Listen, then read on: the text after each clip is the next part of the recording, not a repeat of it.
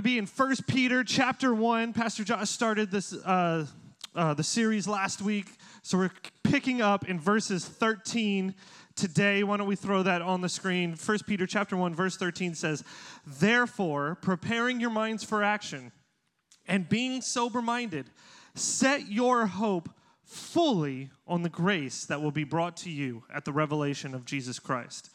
Continuing on, it says, As obedient children, do not be conformed to the passions of your former ignorance.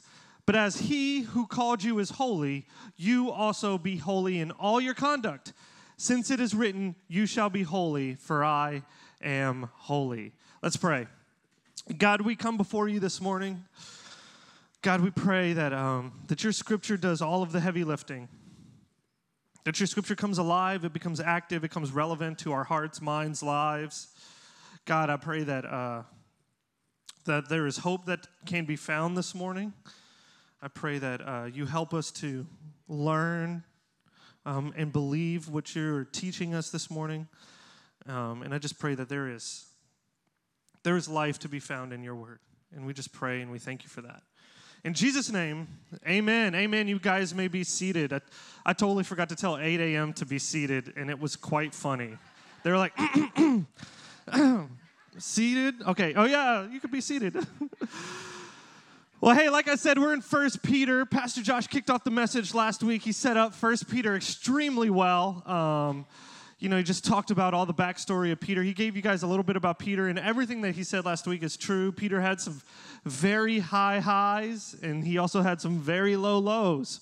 But I want to tell you guys, when he told me that I was going to be sharing uh, another week, week two of First Peter, I was extremely excited. I'll tell you why because I have been geeking out on Peter a bunch lately. Like, just been learning all kinds of stuff about him, like uh, learning his personality, what he was like, and all that kind of stuff. It really started when I was watching The Chosen. Like, there was just something about The Chosen. Me and my wife were like, I don't know, there's something about Peter. Like, I want to learn more about Peter. Um, and so I have been. And so I thought I'd share a little bit more to start off our time together, uh, share a little bit more about Peter, kind of build off of what Pastor Josh shared last week. Uh, and so, if many of you guys don't know that the Gospel of Mark, uh, Mark, well, I guess before I talk about Peter, I've got to talk about Mark. Mark uh, was actually a disciple of Peter. Peter was like, he was his uh, protege, like he mentored him, he helped him. And, and so, uh, Mark wrote really Peter's gospel. So, the Gospel of Mark is really uh, Peter's recounts, Peter's eyewitness, written through his protege Mark.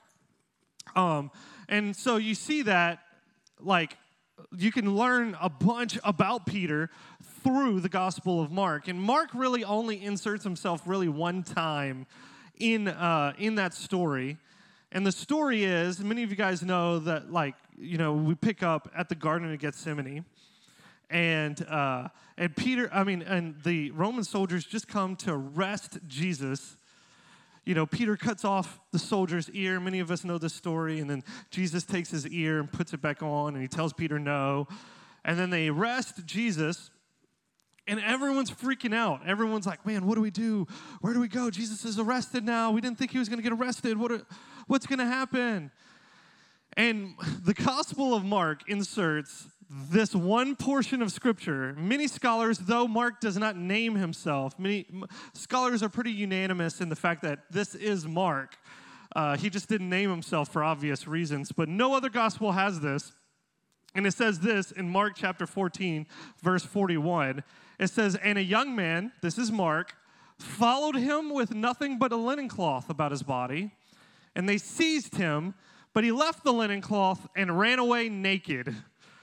So, to paint the picture for you guys, I don't know what Mark was doing. I don't know if he was taking a shower, a bath, why he just had like a towel around him. He just had a linen cloth, and he sees Jesus get arrested.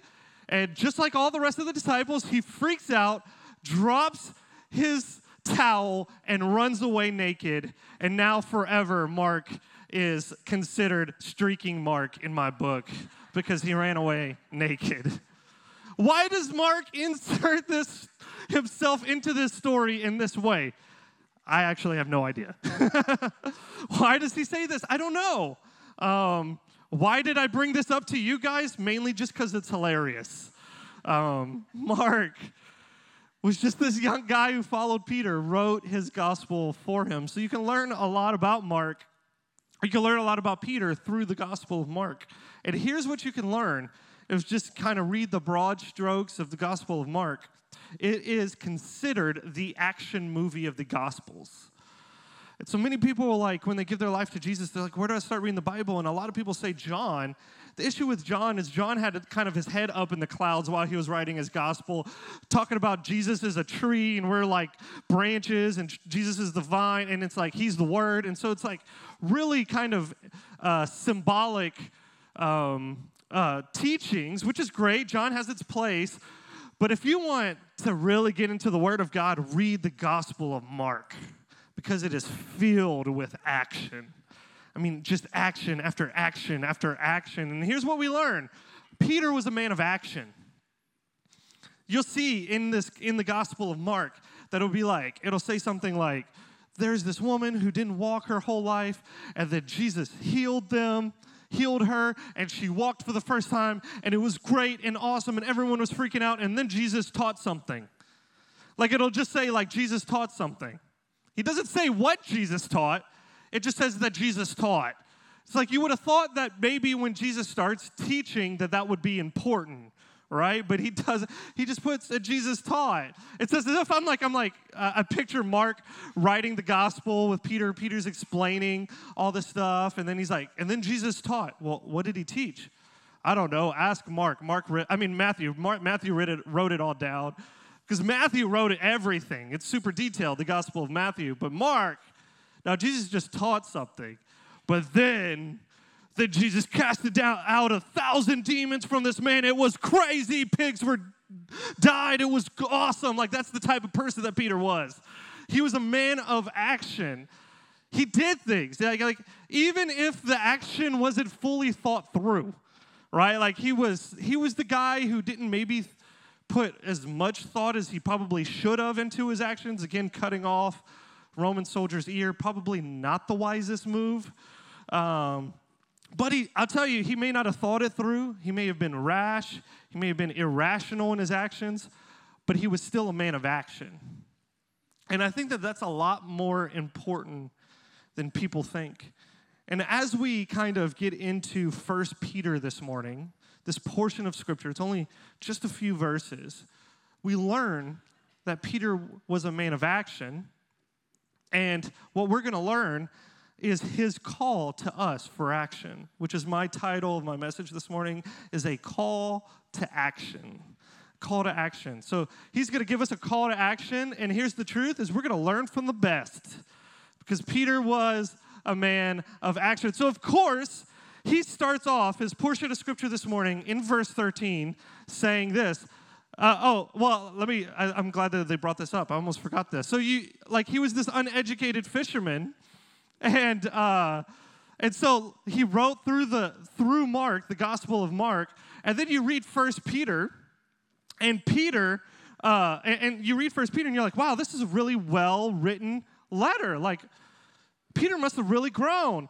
But in chapter 5 of his closing, it says, by Silvanus, or Silas is the uh, English word for this name, by Silas, a faithful brother as I regard him, I have written briefly to you.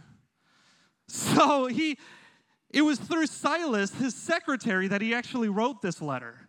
So Mark wrote the Gospel of Mark for him, his Gospel, and then Silas wrote this letter for him. He wasn't the biggest uh, writing guy. He wasn't the be- best reader.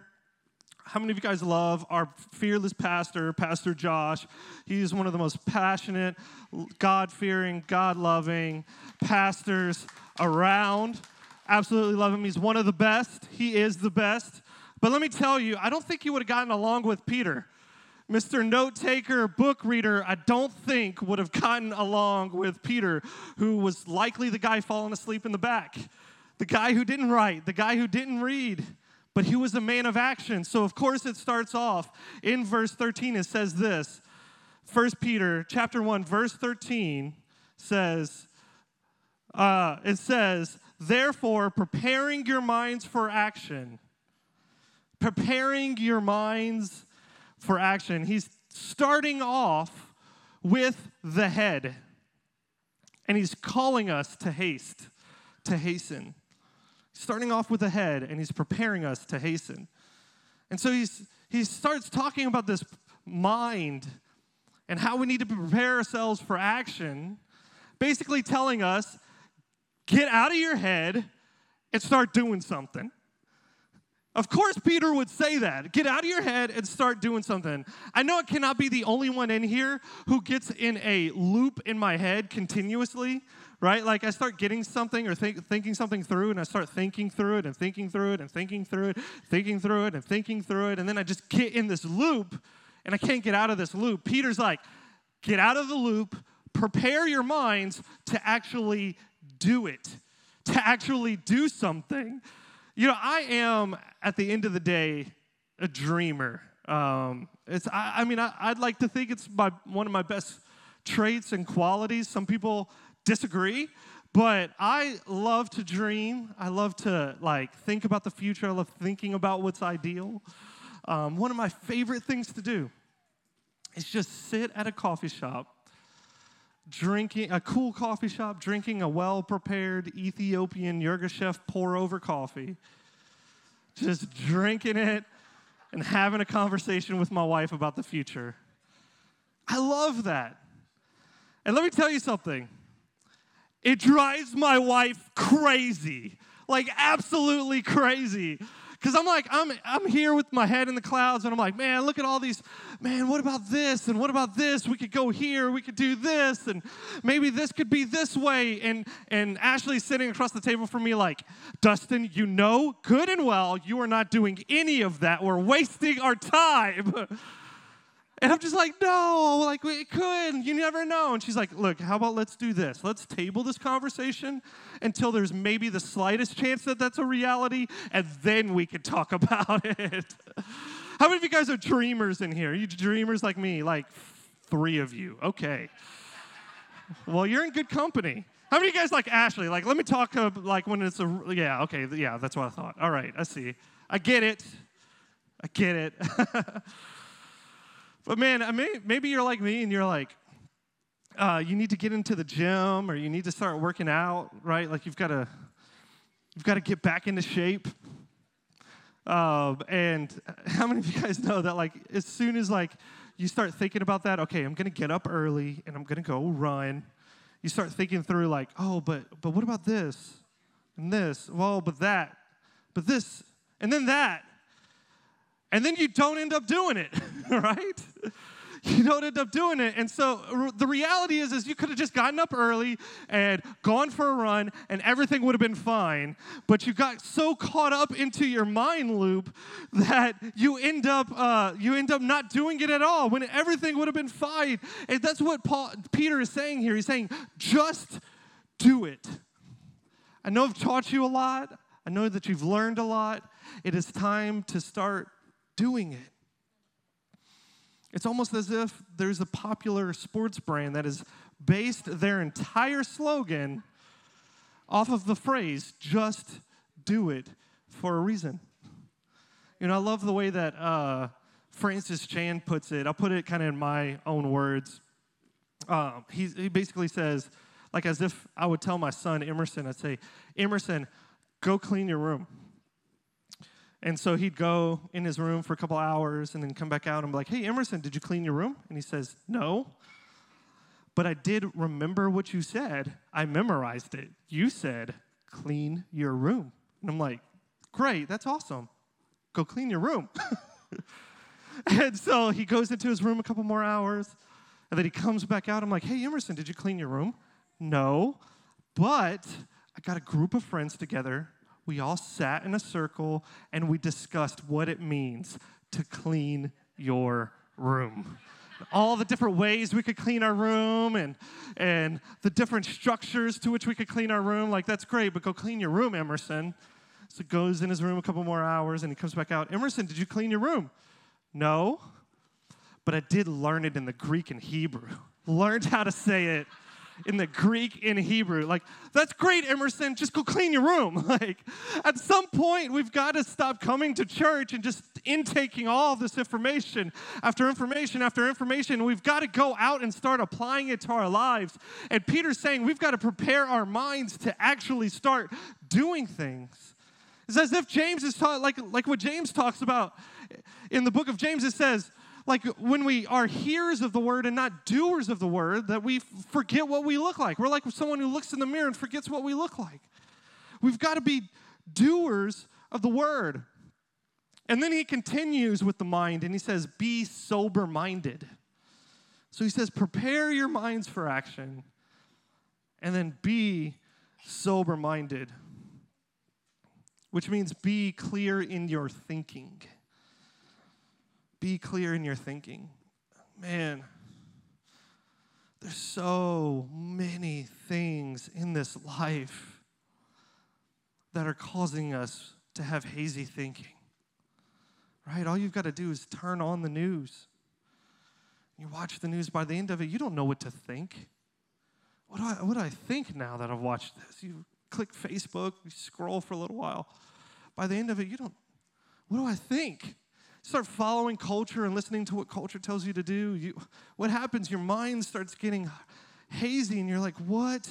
do our th- what do I what am I supposed to think? It's like life and culture is just designed to get us confused.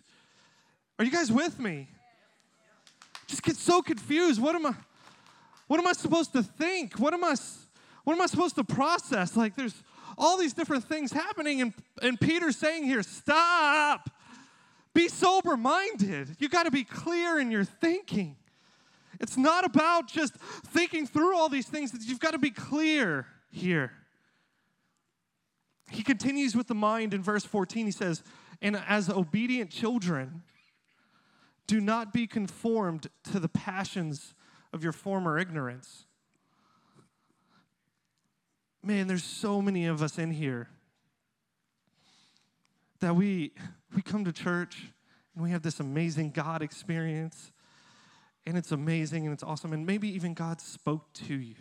He spoke specifically something for you, something to you, and it was great and awesome. Maybe you went to a conference like a like Freedom Conference or something, and you just, man, God did some amazing work. Maybe you even went to youth camp. Maybe you volunteered at youth camp, and God did something in you. Maybe you're youth in here, and you God, God did something amazing. But golly, are we so susceptible to just going home and convincing ourselves that that wasn't God? Like God told you to do something, God shared this with you, God did all these things, and it was amazing and awesome. And then you go home and you start, this is what this is the narrative in your mind. No, that couldn't have been God. Mm-mm. God wouldn't have called me to find another job. No way. God wouldn't have called me to do this. God wouldn't have showed me to say that or to do this. And and then you start psyching yourself out. This is what he's referring to here in verse 14. He's, he's, it's, it's about you're conforming back to the passions of your former ignorance. It's like you, you had this revelation and it was awesome, and then you forgot it. You're going back to ignorance. And he's saying we've got to not just be clear in our thinking, but we've got to be clear in our thinking in, in regards to God. Like we've got to get this right. We've got to get this figured out. We've got to be, we've got to prepare our minds for action and we've got to be sober minded. You know, it starts off this portion of scripture with the word therefore. This word therefore is extremely important when you see it in scripture because when you see this word therefore, you have to look before it to see what it's there for. And so, why does he start off? He says, Therefore, prepare your minds for action. Therefore, be sober minded. It's because he's wanting, he's calling back to what we talked about last week. What, what uh, Pastor Josh talked about last week, what we learned about last week. He's saying, because of all these things, therefore, prepare your minds for action. Therefore, be sober minded. For those of you guys who weren't here, I, I wanted to read it for you guys real quick. In 1 Peter chapter 1, verse 3, it says this. It says, Blessed be the God and Father of our Lord Jesus Christ. According to his great mercy, he has caused us, caused us to be born again to a living hope through the resurrection of Jesus Christ from the dead. Continuing on, it says, to an inheritance, an inheritance that is imperishable, an inheritance that's undefiled, an inheritance that's unfading, that's kept for you in heaven, who by God's power being guarded through faith for a salvation ready to be revealed in the last time. In this you rejoice. Though now, for a little while, if necessary, you have been grieved by various trials, so that the tested genuineness, you remember that if you were here last week, of your faith, more precious than gold that perishes, though it is tested by fire. Continuing on, it says, may be found in result, to result in praise and glory and honor at the revelation of Jesus Christ. Though you have not seen him, you love him. And though you do not now see him, you believe in him and rejoice with joy that is inexpressible and filled with glory.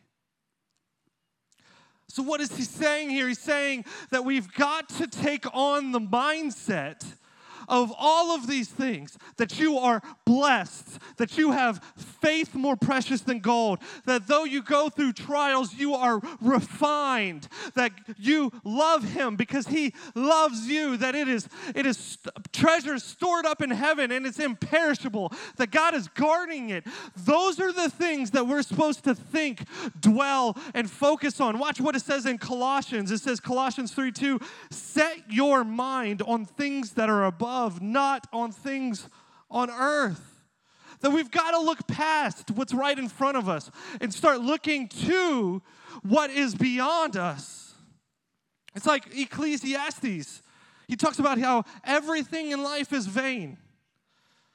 But man, there's, there's hope to be found beyond the sun.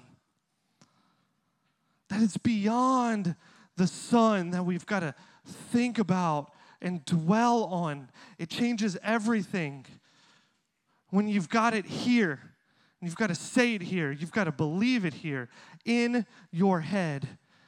And then he knows that as you as you get it here and start believing it here, thinking about it here, dwelling on it here, then it goes to your heart. So the head, it was a call to hasten, and then it goes to our heart. That's a call to hope. A call to hope. He says, therefore, so he goes, therefore, prepare. Because of all these things, therefore, prepare. Because of all these things, therefore, be sober minded. And then finally, because of all these things, set your hope fully in verse 13 on the grace that will be brought to you at the revelation of Jesus Christ. I love this hope fully. Hope fully. You guys know that hope is an emotion, right? Like it's something that you feel. You feel hope. And so when I started looking into this word fully, some of your translations might even say complete, full, or complete. But in the original language, the word is teleos, which means without wavering or to the end. So he's calling us to set our hope in God that is full, a hope that is complete, a hope that is unwavering, and a hope that is to the end. We need a hope that death can't touch. We need a hope that situations in life can't break down. We need a sustainable hope. We need a hope in God gosh, man, there's so many different things in life, all these different people that are setting their hope in things that are not sustainable, in people and places and things that aren't going to fulfill you, aren't going to fill your, your heart with hope, that aren't going to allow you to feel hope in a way that is completely beyond this world. But you're looking to hope, you're setting your hope on your job. Man, there's if there's anything that the last three years have taught us, it's that we can't set our hope in our jobs. Some of you are even setting your hope on your family, which seems like the right thing to do. Some of you in here know that you're one phone call away from your spouse not being there, from your children not being there. And then what happens to your hope then? What happens when your hope is ripped from you, taken from you? What happens then? What happens when you set your hope on your house and a hurricane comes through and wipes it away? What happens? What do you do with this hope? What do you do? How do you live life with a heart that's empty?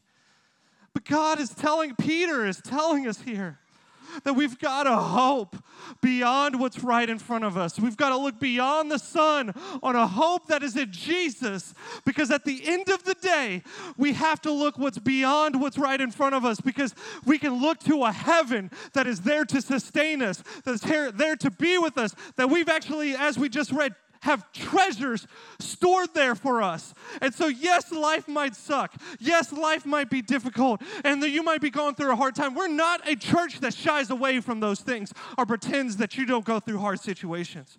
We're not that church. You may be going through one of the toughest situations in your life, but you could still have a hope that's beyond that situation.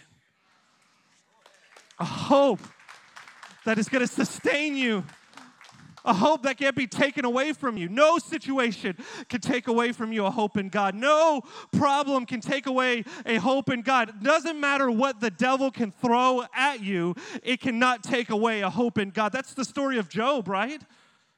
And that's why he says in Job 13, he says, Those who forget God have no hope.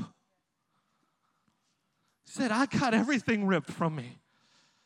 Come on family ripped from me. I've got all my belongings ripped from me, but I have a hope that's going to sustain me. The closer to God you ha- are, the more hope you have. The further away from God you are, the less hope you have. More God, more hope. Less God, less hope. I love how the psalmist puts it here in Psalm 42, verse 5. It says this It says, Why are you cast down, O my soul? And why are you in turmoil within me? Hope in God, for I shall again praise him, my salvation. You know what he's doing here? Again, he's not shying away from the fact that his, his, he's been cast down, his soul, he's in turmoil within me. He's saying, like, my life sucks. It is terrible. It's awful. I've got some terrible things that's happening. And then he goes, No, no, no, no, no. No, no, no. That is not the narrative that I'm going to believe here. I'm going to believe that there is praise to be found in God, even in my turmoil, even when my soul is cast down. See, what Peter's saying here is we've got to preach to ourselves. It starts here, and then it goes, goes here. The more that you, you preach to yourself the things of God, that you're blessed, that you're loved, that you're cared for, that God loves you, that He calls you worthy, even when you don't believe it or feel it. What it does is it convinces something in you here. And then it fills your heart up fully. Then you have a heart that's full to the top with hope. I mean, think about it, right? Like back to the gym illustration. Heard a pastor put it this way the other day. He was like, wake up every morning and tell yourself, I like going to the gym. I like going to the gym. I like going to the gym. Guess what's going to end up happening? You're going to end up convincing yourself and believing, I like to go to the gym. So you've got to preach this to yourself. That's the whole underlining purpose of First Peter. That's why we call this series different, because we are called to be different. Man, you guys want to be different in life? you want to be different? Have a hope in you that is beyond anything that this life can touch. Watch yourself be different. Because when you preach to yourself, when you believe, when you convince yourself, you remind yourself of the promises, the identity that God has for you, and it goes to your heart and it fills your heart up, what it does is it changes everything. You walk different, you talk different, you act differently because of who you know that you are in Christ. When you believe it in your head and it fills your heart, it comes out in your habits. So he talks about our, our, our head, which is a call, um, a, a call to hasten and then he, go, he knows it goes to your heart, which is a call to hope. And then finally, he goes into our habits, which is a call to holiness. Watch what it says in 1 Peter chapter 1, verse 15 and 16. Last two verses of today. And it says, But as he who's called you is holy, you will also be holy in all your conduct since it is written, You shall be holy, for I am holy.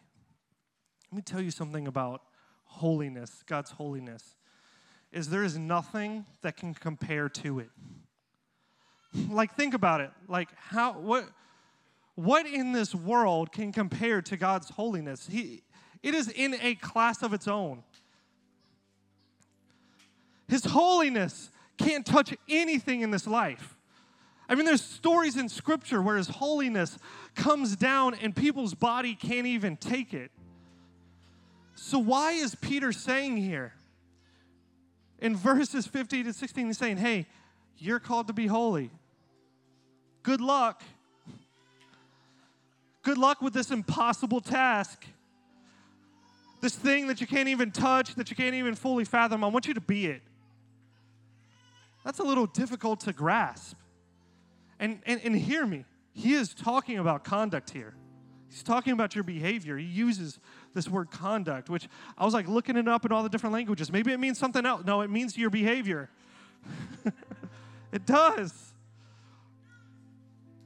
And so, yes, we're called to be holy in our actions, in our behavior, but I also want to remind you of what Jesus says when he comes on the scene. He says, My yoke is easy and my burden is light.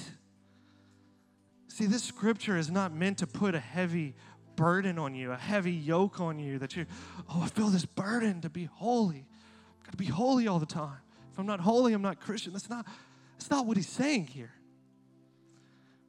See, if you if you read past it quick, you'll miss it. But he says it in in 15. It says, "But he who has called you he who has called you. See, Peter's sharing the gospel here, saying there is a God who is holy, that is in a class of his own. That there is holiness that we can't even touch or fathom. And that holiness, that God came on the scene and made a way and called you by name. He called you out he called you out of the crowd, son. He called you out of the crowd, daughter. He said, Come to me, all you are who are weary. Come to me. I'm going to make a way, even though I don't deserve it. And we all do. I'm going to make a way for you to be with me. He's going to call you out. He knows you, He knows who you are and He still loves you. So, you want to know how to be holy? How do you be holy in a world that is filled with so much unholiness? He says it here be holy, for God is holy. He's reminding us. You know what you do? You get as close to God as you can. Get as close to God as humanly possible. Because how many of you guys know, like, the more you spend time with someone, the more you act like them, the more you talk like them, the more you become like them. So Peter's saying here, get close to God and watch his holiness rub off on you. Because when you get into the presence of God, how many of you guys know that the lies of the enemy do not stand a chance? It's at home. It's when you're alone, when, when the lies of the enemy start to flourish and grow. But in the presence of God, in His holiness, it seems to cast out all lies of the enemy. It seems to cast out all misconceptions of who God is. And so you get close to God, you get as close to Him as you can, and watch as, as those lies begin to get cast out. And it gets you begin to refine your thoughts and define them by who God says you are. And as they are defined, and as you are uh, reminding yourself, preaching to yourself all of the things of God, all the things that we read about in verses 3 through 8, that you're blessed, that there's treasures, what it does is it fills up your heart and it comes out in your actions. That's what it is, man. It's so many of us, we've, we've bought into this burden of Christianity. Got to be good enough. I've got to act good enough. I've got to do this and I've got to do this. And Jesus is just saying, I just want you. Period. All of that stuff can come after. All of that stuff can come from a right motivation of just being with me. I've struggled with this so much. That's why God is continuously reminding me that He's a good Father. He's a good Father. He's a good Father. Some, I literally have to, I, I literally have to be like that psalmist and say, no, no, no. The second bad thoughts enter in my mind, like, oh, I'm not good enough. I'll never be good enough. I won't be like this person or I won't be like that person. I'm not good enough. God doesn't, God doesn't love me because of the things I've done. I have to go, no, no, no. That is not true. That is not of God. That is the enemy trying to cast me out. I'm going to believe that God is for me. I'm going to believe that God is, loves me. I'm going to look beyond what is right in front of me. And I'm going to believe in a God that is beyond all circumstances. And my heart gets filled in the process. You know, we've been talking about Peter a lot, but I don't know if you guys know this, but Peter and John, they were frenemies. Pastor Josh talked about that a while back. Like, did Peter and John like each other? We don't know. we think so. They were definitely frenemies. The thing about John is, John always, man, God revealed this to me a while back, and it was a game changer. The thing about John, many people talk about John, how he refers to himself as the most beloved disciple. I'm the disciple that Jesus loves the most. I'm the most beloved. I'm Jesus' favorite. And you see that reoccurring time and time again in his gospel. And even me, me and Ashley were watching The Chosen, and there's this scene I'll never forget. and John and James, they're plowing a field. They're just plowing away. And if I remember right, it even cuts to the scenes of the other disciples, and they're like healing people and ministering to people in the city and stuff like that. But Peter, I mean, uh, James and John, they're plowing. And it's funny how the chosen even uh, they personify this in the in the show because John, as he's plowing, he says, "Man, what an awesome task this is! Like Jesus must really love us to tell us to plow this field. Like we, I must, I must be his favorite." And I'm just like John, like you're plowing a field, bro. what are you talking about? But as God reminded, or God revealed this to me a while back. See, many people, many people, they view John as this like kind of guy with all this audacity, just believing he's Jesus' favorite. What if it was actually the opposite? what if he actually struggled with the most that Jesus loved him? What if he struggled with the most that he was Jesus' favorite? What if he, there was time and time again that he found himself? There's no way that Jesus wants me. There's no way he wants me to follow him. There's no way he loves me. Plowing a field. I must not be not as good. But John is but John is preaching to himself, saying, No, no, no, I am the one that Jesus loves. No, no, no, no. I'm not gonna, I'm not gonna buy into those lies. I'm gonna cast them out. And I'm going to actually take on this truth that I'm the most loved one of all of them. and I'm going to say it, and I'm going to preach it, and I'm going to shout it from the mountaintops. Anyone who hears it, that God loves me even when I don't feel it. Even when I don't feel worthy of it, I'm going to say it until I believe it here. There's, there's a reason why Jesus says all you have to do is believe. But many of us, that's the hardest part. The hardest part of Christianity, I said this a couple weeks ago when I was hosting, the hardest part of Christianity is not reading your Bible. The hardest part of Christianity is not uh, telling your coworkers about Jesus or coming to church. That's not the hardest part about Christianity. The hardest part about Christianity is just simply believing the gospel that I'm loved, that there is absolutely nothing I can do that can change God's love for me that He loves me that much. No matter what you've done, no matter what you're going to do, no matter what you've done today, no matter what you do yesterday, did yesterday or do tomorrow, it, God loves you the same amount. You are the most loved disciple, and I am the most loved disciple.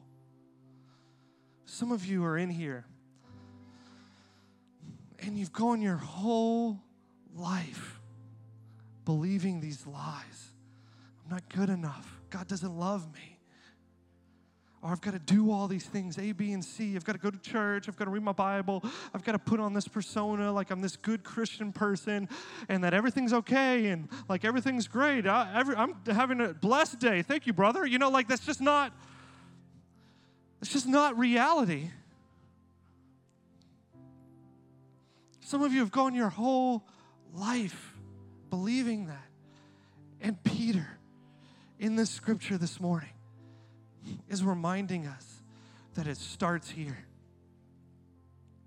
No, you got to preach to yourself. No, Jesus loves me, cares for me, has adopted me, as Ephesians 2 says. I'm in his family. And as you get close to him, as, it, as you convince yourself here, it goes here and it comes out here. So, with every head bowed and eyes closed, if you're in here and you've never even known that God loves you, maybe you've never even realized that that was a reality for you, that you thought you came here because maybe someone invited you, and you thought that you would come, but you didn't realize that it was going to shake your whole life. And maybe for the first time you felt the love of God this morning and you're saying, I want to give my life to this. I want to give my life to Jesus. I want to follow, I want to make a decision to follow Jesus today. There's no one looking around. Can you just lift your hand so I know who I'm praying for this morning? Okay, I see you. I see you. Okay. And then there's maybe a second group of people in here. Maybe you're in here and you've battled with your thoughts for too long, and you're making a decision today. And again, this is just so I know to pray, who to pray for. You're making a decision today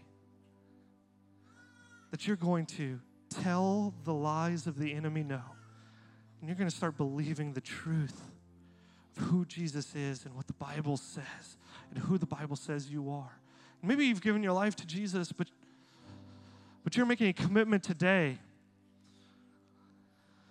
to change your mind, that changes your heart, to change your actions.